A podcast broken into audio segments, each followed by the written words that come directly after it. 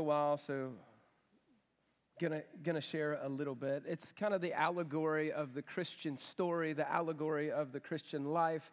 Lots of characters, right? And the Chronicles of Narnia. Maybe you like Aslan, he's the central Christ figure, Aslan the lion. Uh, maybe it's Lucy or Susan or Peter or Edmund or Prince Caspian or Eustace. Anybody like Eustace? Man, that guy. But how about Reepicheep?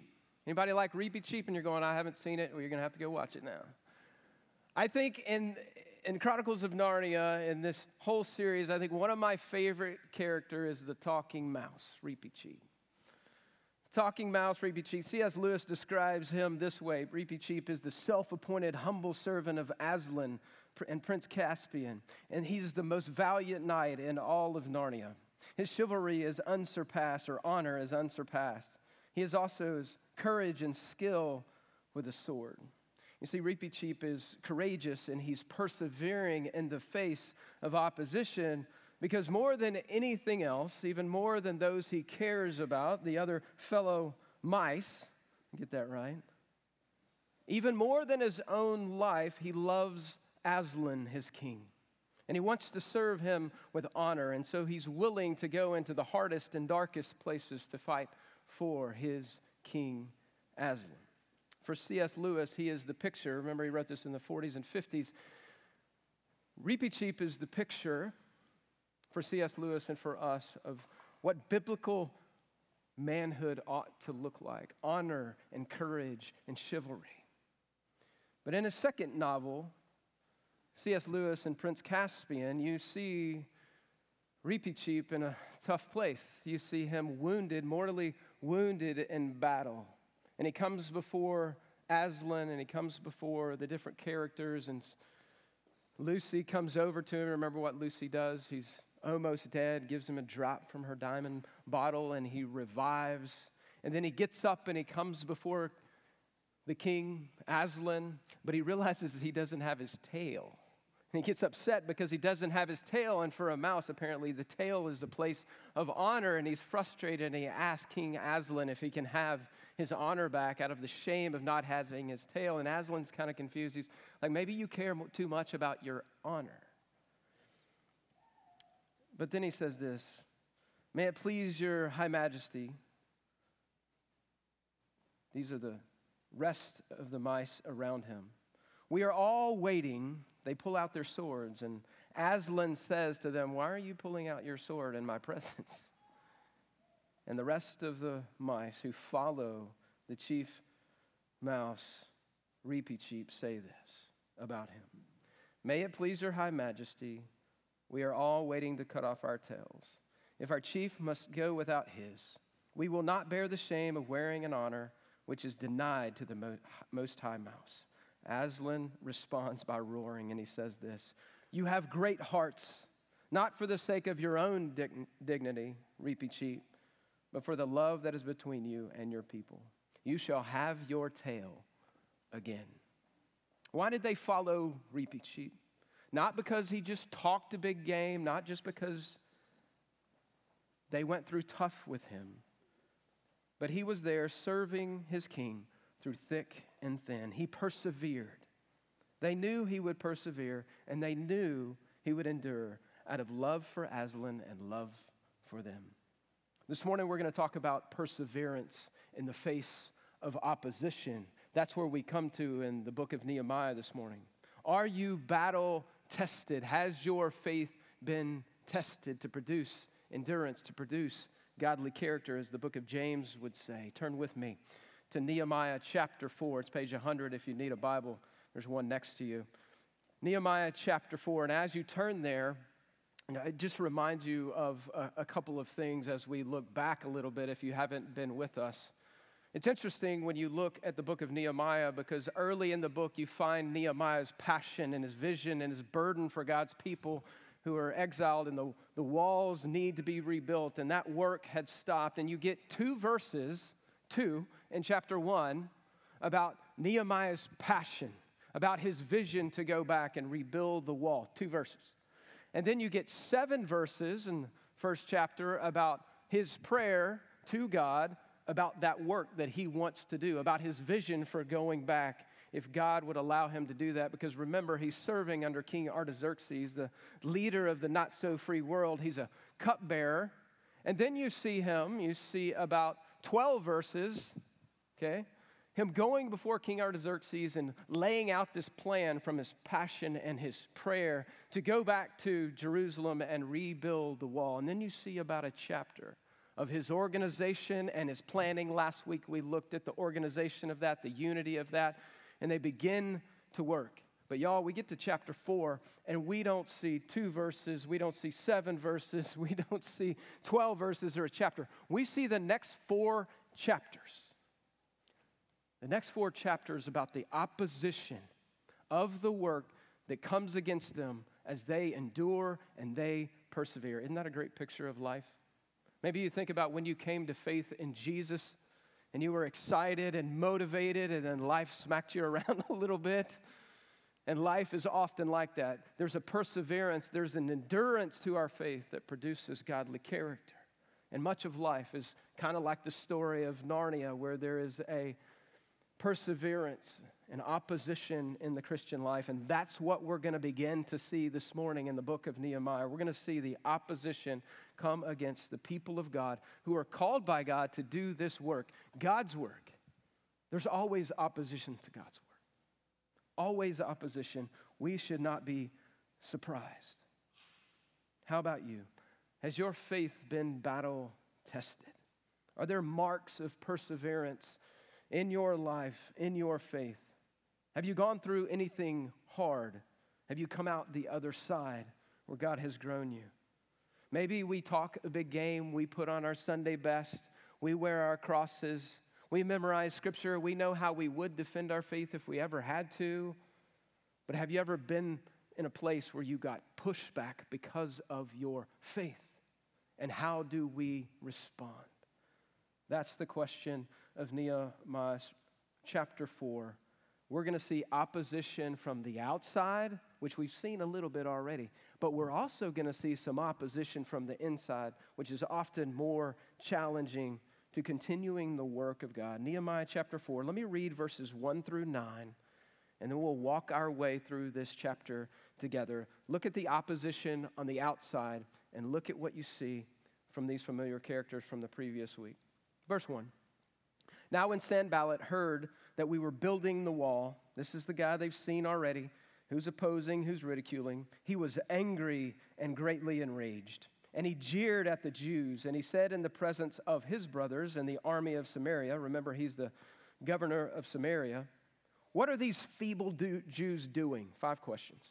Will they restore it for themselves? Will they sacrifice? Will they finish up in a day? Hear the mocking?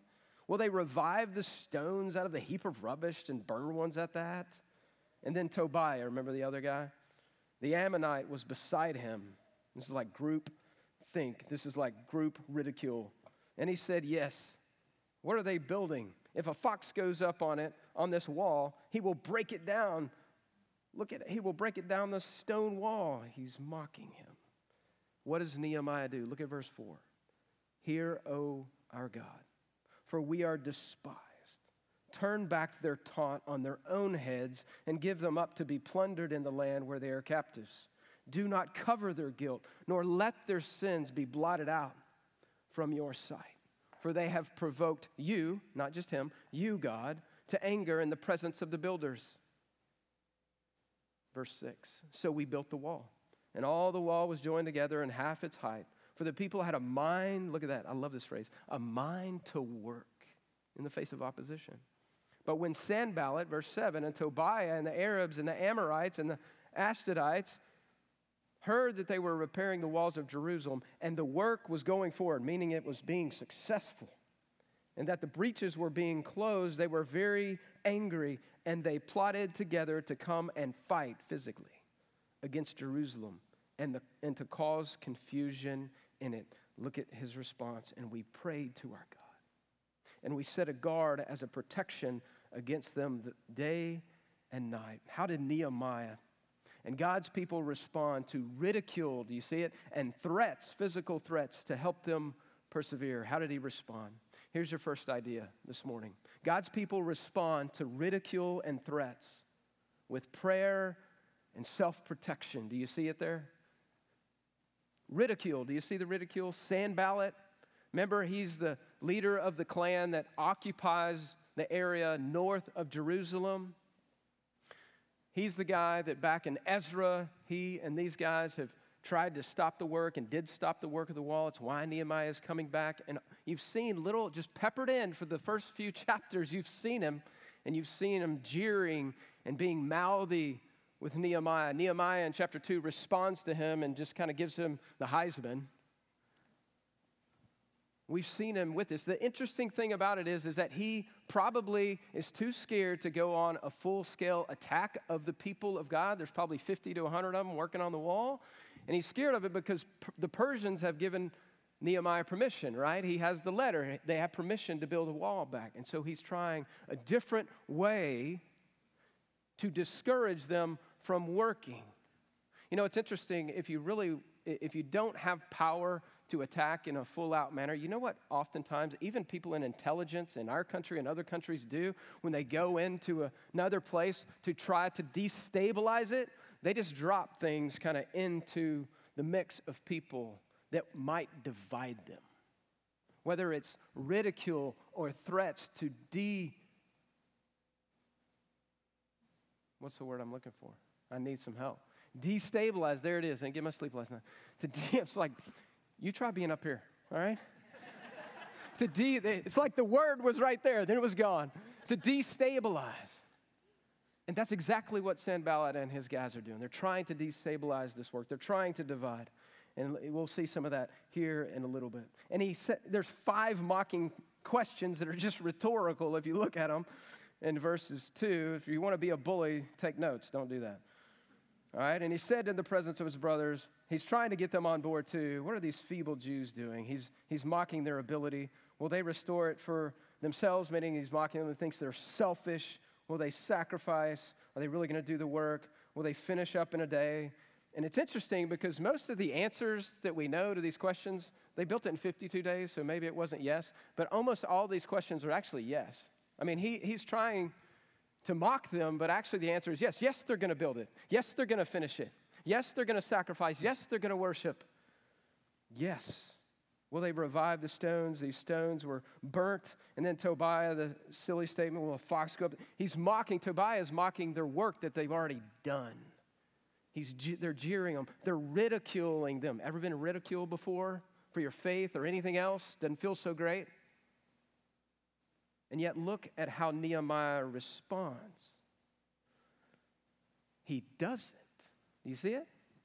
Does he respond to any either one of these guys? He prays. He doesn't react to them, he responds to God. He's silent. But here's what he does he goes to God in prayer and he basically says this God, sic him. That's pretty much what he does. And you look at this prayer and you're like, man, he, he's kind of unforgiving. You know, Jesus says, turn the other cheek. Don't repay evil for evil. And here's the deal these are enemies of God. You ever go to the Psalms and you see the enemies of God? And, and you read these Psalms, and David's like, David really doesn't like these people. He doesn't like Saul. He doesn't like the people coming after him. We got there's a fine line here. But you see prayers all the way through the scripture where basically what Nehemiah is doing here is he's saying, they are wicked and they are coming against your work. I don't want you to forgive them. I want you to deal with them. I want you to frustrate their plans. And there's nothing wrong with that. We got to be careful about those kinds of prayers. We got to pray like David did in other places reveal in me any way in which my heart is wrong, any sinful way in me, including anger and et cetera, et cetera. But you see these kinds of prayers all the way through the scripture, and they're completely legitimate. When there is evil going on, you can pray, God, stop that evil. And here's the deal. Here's what Nehemiah, it's interesting about Nehemiah. If you look at this prayer, He's not saying they're coming after me. It says he's coming after you, God. He has the ability, instead of seeing Tobiah, instead of seeing Sanballat as the primary enemy, he's like, no, the enemy's behind that. It's Satan, it's the flesh, it's anyone who wants enmity with God. If they don't know God, they're going to have conflict with God and man. And so he can see that. Here's the question for us. When you when you're in opposition, when somebody's opposing you, maybe at work and they're making fun of you, or maybe it's at school, you're like, oh, you're just going to pray to your God, your crutch? I mean, it, it's, this is, these are hard texts for us because we live in such ease. We don't have a lot of opposition. We might have it on social media where we just type at each other. But relative ease that we live in to, compared to much of the world in opposition, that has opposition, real opposition to their faith. How do we respond? Do we react to people or do we respond to God? I can't imagine Jesus hanging on the cross when they spat at him, spitting at him back. Can you? Or say, hey, I know where you live, and when I come back, I'm going to get you. You're going to hell. Would that be odd to read that in Scripture? It would. Forgive them, they know not what they do.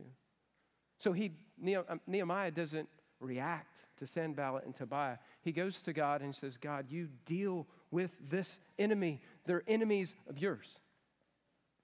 Would you do that? So I love this response, but also there's something else. He doesn't just pray, what does he do? He keeps working. The whole point of the mocking is to get them to stop working. He continues to work. Do you see it there? Verse 6 So we built the wall. It didn't stop us. The wall was joined together. We got halfway done. They're halfway done here. That's quick. It's a lot of work because the people had a mind to work. Their minds didn't get preoccupied with the opposition and the ridicule. Okay? That's important for us. How much time do you spend, maybe on social media, responding to all the ridicule? Oh, I'm going to go get them. You could be doing the work of God. Pastors are the worst. We're like the worst. Like, I got to respond to that. How about we pray and how about we continue the work of God? So there's ridicule and then Nehemiah's incredible response. And then there's threat.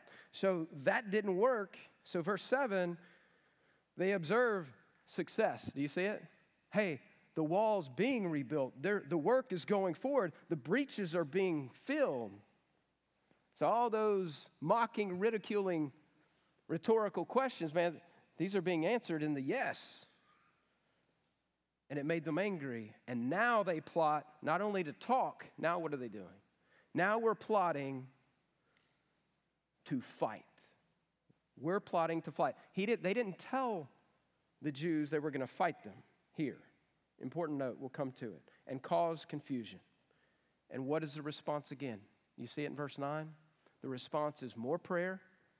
I prayed to God of heaven, and I set a guard of protection. And so you see both prayer and protection. You see faith and you see action. Both responses. So, this is how we respond. We respond to ridicule and threats if they are there with prayer and protection, and we continue the work. First house we ever owned, uh, 2003, uh, Spring Branch. So, like I 10 and the Beltway on the west side, Spring Branch. It was about two blocks from this school called Spring Woods. And Spring Woods was affectionately known in the community as Ghetto Woods. All right, that's where we moved starving pastor, junior high youth pastor. We, and we loved our house. We loved our neighbors. We had 15 homes on Ottawa Street right there in Spring Branch, and it backed up to this park right behind us. Next to the park, though, there was like uh, the forest. There's just, just this forest back there, and then there were some apartments over here, and the school was there. And there was an alley that went all the way down the end of our street. There were dead end streets. An alley went out, and the people on the end of the street would get vandalized quite a bit on the end of the street because the people could just uh, steal, come into their home, and then bolt to the forest, and nobody ever found them. And then um, we had, I think we had had William and maybe Claire, and like our next door neighbor, uh, they took their Honda um, right in the middle of the day, and so it wasn't the greatest neighborhood. And here's the deal we prayed that God would keep us safe. It wasn't terrible. We prayed that God would keep us safe, but you know what we did at night? We locked our doors. Imagine that. The time, it didn't have a, didn't have a um, alarm system. I just had a cowboy alarm, and if you know what that is, you know what that is. But, but think about it. You pray that God protects you in your home, right?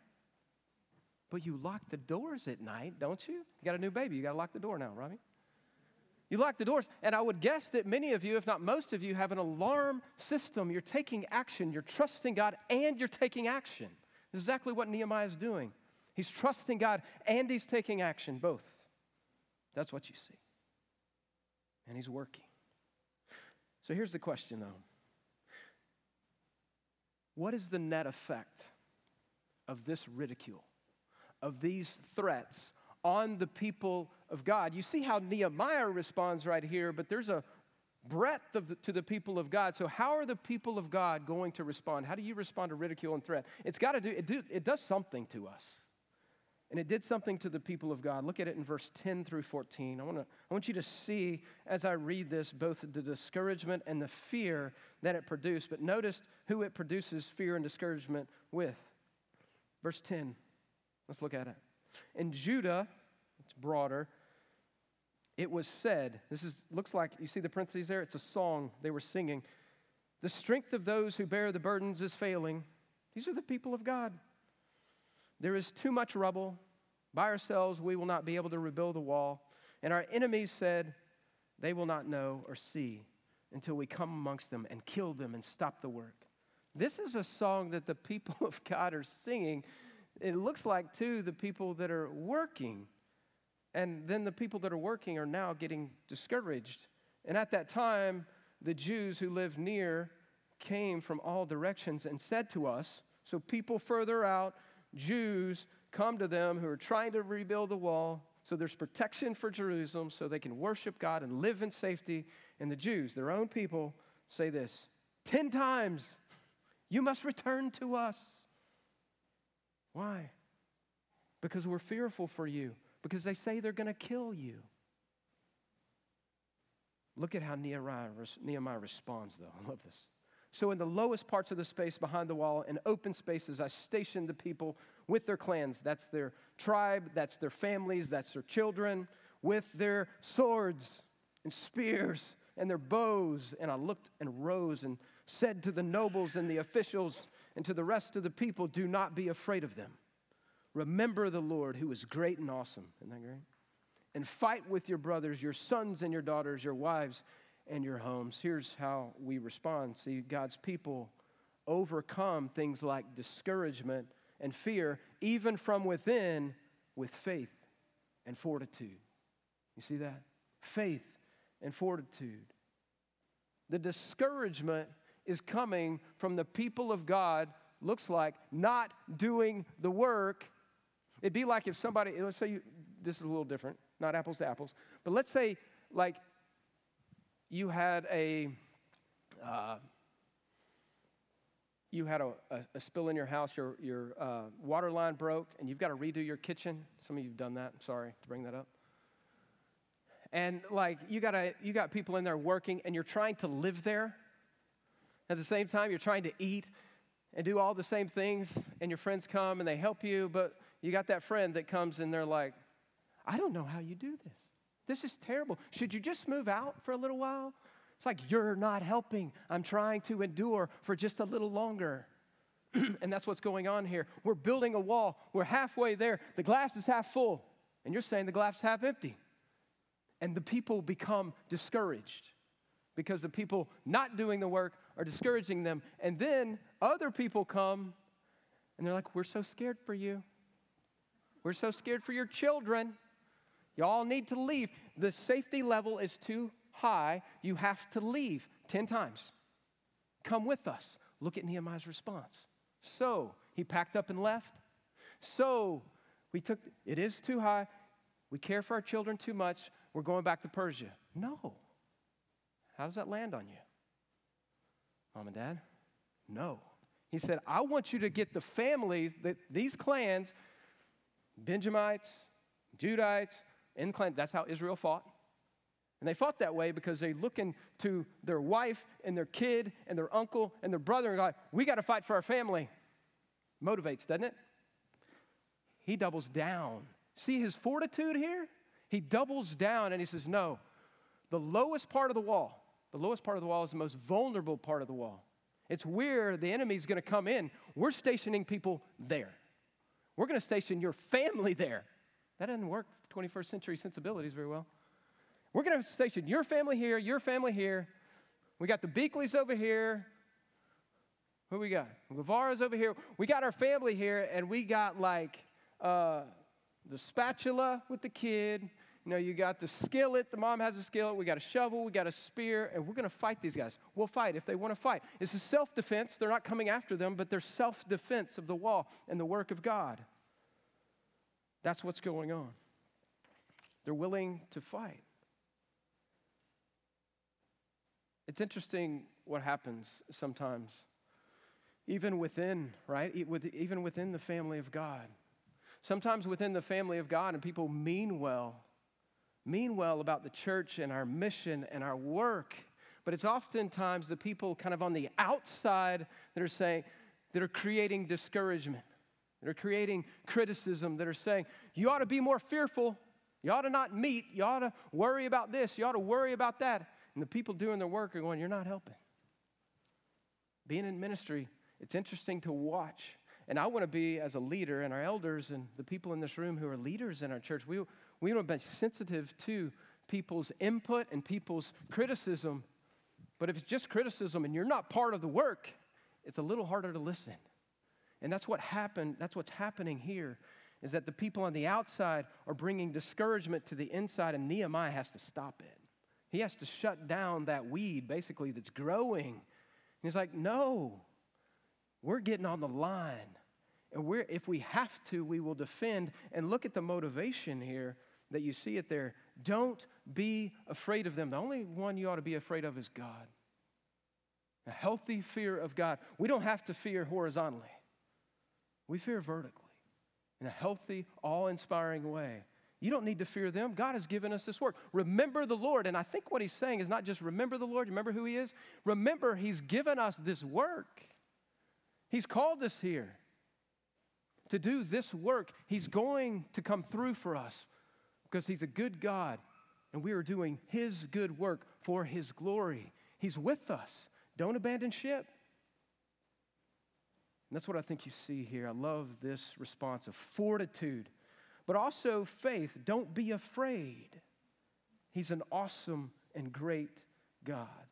That's a strong response from a godly leader that knows his mission, that loves God. See also repeat, right?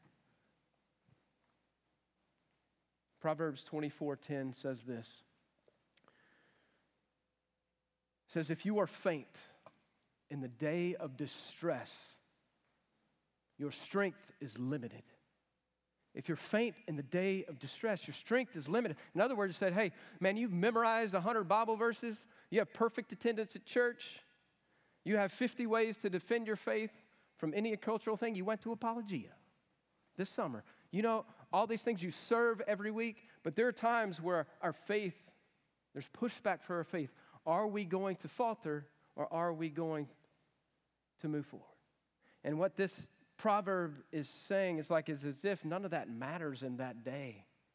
My, my golf coach, my dad, used to say, Are you a range player or can you bring it to the course? I know there's a bunch of them, so whatever sport, you just plug it in. Can you bring it to the, to the course? And, I, and I'll be honest, there's plenty of times, I, uh, uh, I'm not trying to call you up to something. Here's the, here's the reality the reality is, is there's plenty of times that we do falter. And yet God is still there. Remember, uh, remember I just come to Christ in college, and um, everything was a competition in my life. Everything kind of still is. I'm just kidding. Sanctification is a long process, Robbie. All right? Like, just, just highly competitive. Always have been. You should have seen me before. All right? And so, you know, God is, especially young in your faith, is working out some of that flesh and some of those things in a healthier way. And we had this deal at our church, and it was a great program. I was being discipled by a guy who had invested time in me. He's like, hey, I think you need to go through this program at our church called EE. Anybody heard of Evangelism Explosion? Evangelism Explosion is where you went and you basically did lecture and lab. Like you went in and you had a classroom setting and you learned a way to share your faith, right? And everybody would sign up for that part, but nobody wanted to sign up for the lab part. It's like, hey, we learned how to share our faith, we learned how to talk with people, but now we're actually going to go do it. It was part of the class. It wasn't just come learn and hear about a way to share your faith. Now you're going to go out and walk around the campus of people that you were at campus with in college or wherever, and you're just going to ask them questions and then get into a gospel conversation. Everybody takes a big gulp and everybody runs for that one. But I did an EE, and I'm like, yeah, man, I'm going to be the best. I memorized the outline the fastest. I'm, I do not think anybody else noted that, but I did. Uh, I, eh, you know, you, you have a leader, and then you go out with two people. And I remember going out, and, the, and our leader, who was a friend of mine, our roommate actually, he's like, Who wants to go first? Oh, yeah, Seth wants to go first, sure. So I go first, and talking to this guy, at his apartment. We're having a good conversation. And then so I lead in. You know, I've got the conversation in my head where it's going to go, and it doesn't go there. He asks a bunch of different questions, and it came to the place where I'm. I'm supposed to be sharing the gospel, and I just completely dropped the ball, and I had no idea what to do. And I just looked at him, um, humble pie, prideful guy, gonna go, hey, this kid, this person's gonna come to faith. And he took over and had a good conversation. I just left with my head down was faint in the day of distress. And so I had really two options at that point. I could just punt and go, I'm never going to share my faith with anybody again because I have a terrible, terrible experience with that. And they laughed at me and they ridiculed me, which was true. Like I didn't know what I was doing, apparently. Um, or I can get up and know that God's got me. Know that God is still in control. And here's the deal that's the way the Christian life is sometimes. It's not like, hey, if you're fainting in the day of stress and you fall, you're never going to get up. No, like God is gracious and He's merciful, and we have to get up over and over and over again. Which kind of leads into the last thought. If you look at verses 15 through 23, it's not our strength. If you look at Nehemiah's source of strength, it's not his own the reason that he wasn't fearful or discouraged and he didn't falter. Look at verse 15 through 23 and, and notice God's activity in these verses. When our enemies heard that it was known to us, so they didn't know before, the plot, and that God had frustrated their plan. Love that. We all returned to the wall. So they begin to work each to his work from that day on. Half of the servants worked on construction, half of them on spears, shields, bows, coats, mail. And the leaders stood before the whole house of Judah who were building on the wall. Those who carried burdens and loading in such a way that each labored on the work with one hand and held a weapon with the other. Imagine that. And each of the builders had his own sword strapped to his side when he built. The man who sounded the trumpet was beside me. And this is the little planning because they're back to work. And I said to the nobles and to the officials and to the rest of the people, the work is great and widely spread, so they're spread out. So if they come against us, it, it might be challenging. So we're separated on the wall, far from each other. In the place where you hear the sound of the trumpet, the shofar, rally to us there. That's where Nehemiah is. Our God will fight for us. Love that. So we labored at the work. Half of them held spears from the break of dawn until the stars came out. I also said to the people at the time, Let every man and his servant pass the night with Jerusalem, that we may be, be a guard for us by night, and we, we may labor by day. So neither I nor my brothers nor my servants, look at the leadership here, nor the men of the guard who followed me, none of us took off our clothes, meaning he didn't take a shower, he didn't do anything. He just was, he was vigilant. He was on the whole time as the leader. Each kept his weapon at his right hand. So here's how we persevere. Here's what Nehemiah thinks about how we persevere God's people persevere because God has our back. It was God who frustrated the plot to come against the people building the wall, and it is God who is fighting in the foreground for his people. We take action, but it's not just our action. We know and believe that God is working behind the scenes, that He is a part of it. He is with us. It's also interesting if you look at verse 15. I'm just going to go a couple things here. If you look at verse 15, you see that God frustrates their plans and they just get back to work. imagine how fearful and discouraged they were. You know what you do with your mind when you're fearful and discouraged? You build that thing. You build whatever it is up bigger than it probably is. And not that this was a small thing, there was certainly a threat. But they had built up in their minds so much fear and discouragement.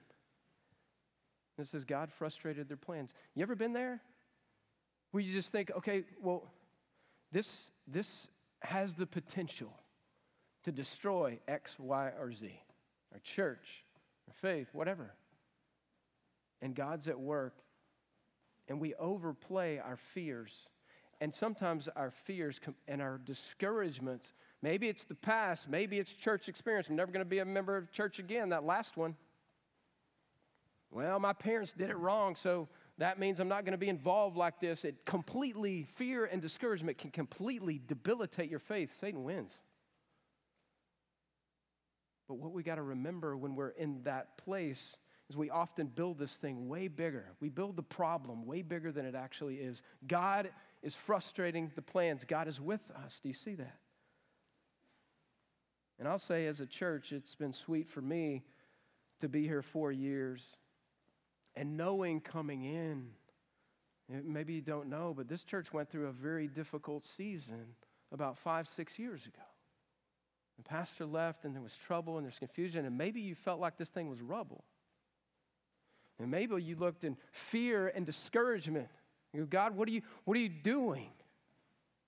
And yet you persevered. You continue to come and you continue to put brick on brick.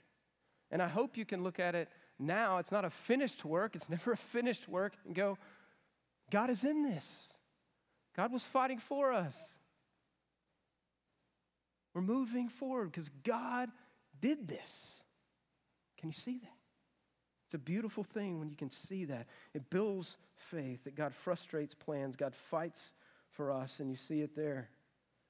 So they've arranged themselves in this text. So here's the deal it's interesting.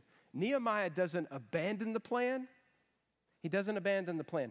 But do you see how he adapts the plan because of the threat? He adapts it.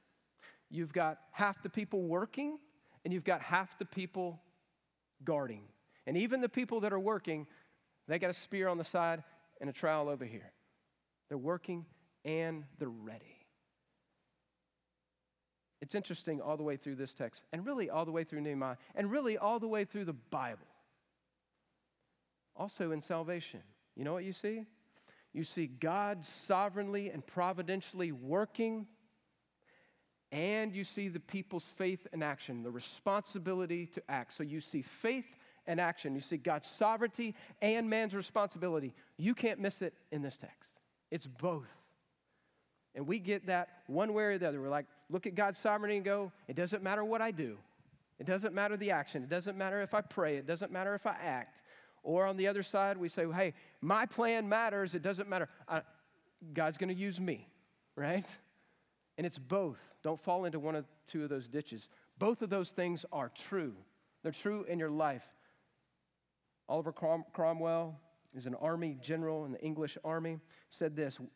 He was in battle, pertains to battle. He said, Trust God and keep your powder dry.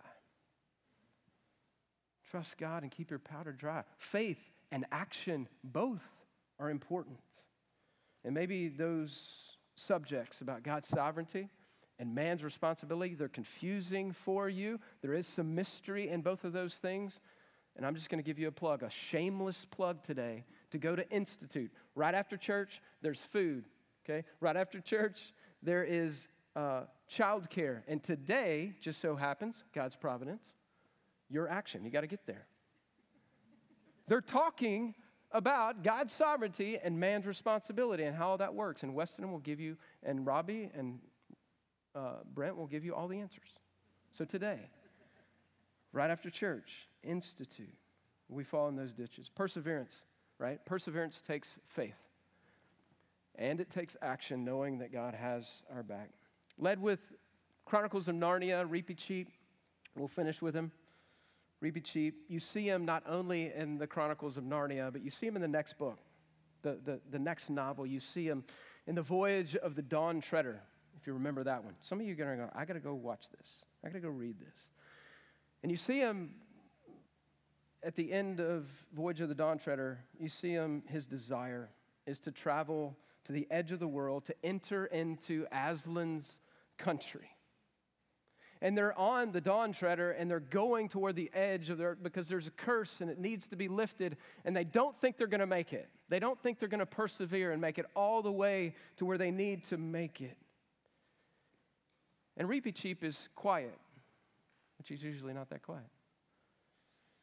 And Lucy turns to him and says, This, aren't you going to say anything to the crew? Leader, right? And Reepicheep says this to her Why should I say anything to your majesty? My own plans are made. While I can, I will sail east in the dawn treader. When she fails me, or if she fails me, I will paddle in my raft. And when the raft sinks, I will swim east with my four paws. And when I can't swim any longer, if I have not reached Aslan's country or shot over the edge of the world, I shall sink with my nose to Aslan's sunshine. You see his determination, you see his perseverance to the mission that God has given him. Ever since he was little, he didn't fully understand it to go to the east, and now he does. He's determined. He's determined to fulfill his mission to get to Aslan's country. But here's the thing he does arrive on Aslan's shore, near Aslan's country. And you know what he does? He puts down his sword, puts it down. And he sails over the wave to Aslan's country. Are you that determined with the mission of God that he has given us, with the unfinished task of the Great Commission to make disciples? Are you that centered on that task? Or perhaps, and there's grace and mercy in this to get back up, perhaps you've, as we said a few weeks ago, you folded your hands of that. Maybe it's time to get back on mission. Maybe it's time to remember why God has left us here as His church to make disciples. Are you as determined? Are we as determined as a church to act and to trust God with the mission? It's interesting because in the last book, in the Chronicles of Narnia, the last battle, when all the main characters are now going to Aslan's country, which represents heaven, who's there to greet them when they arrive? It's Reepicheep. He's there to greet them. It's not how you start, C3. Can you finish? Right? How do we finish? You can't finish believing that there's not going to be any opposition on the way. We live in a broken world with the enemy that does not want the gospel to go forth, the kingdom of God to move forward. There will be opposition, there will be trouble. Are you prepared for that? Are you prepared to go through the ups and downs, the ridicules, the threats, even? Perhaps they come. The discouragements, the fears that come along with walking with Christ. So here's your takeaway this morning the battle belongs to the Lord. Let Him fight for you. Let me pray.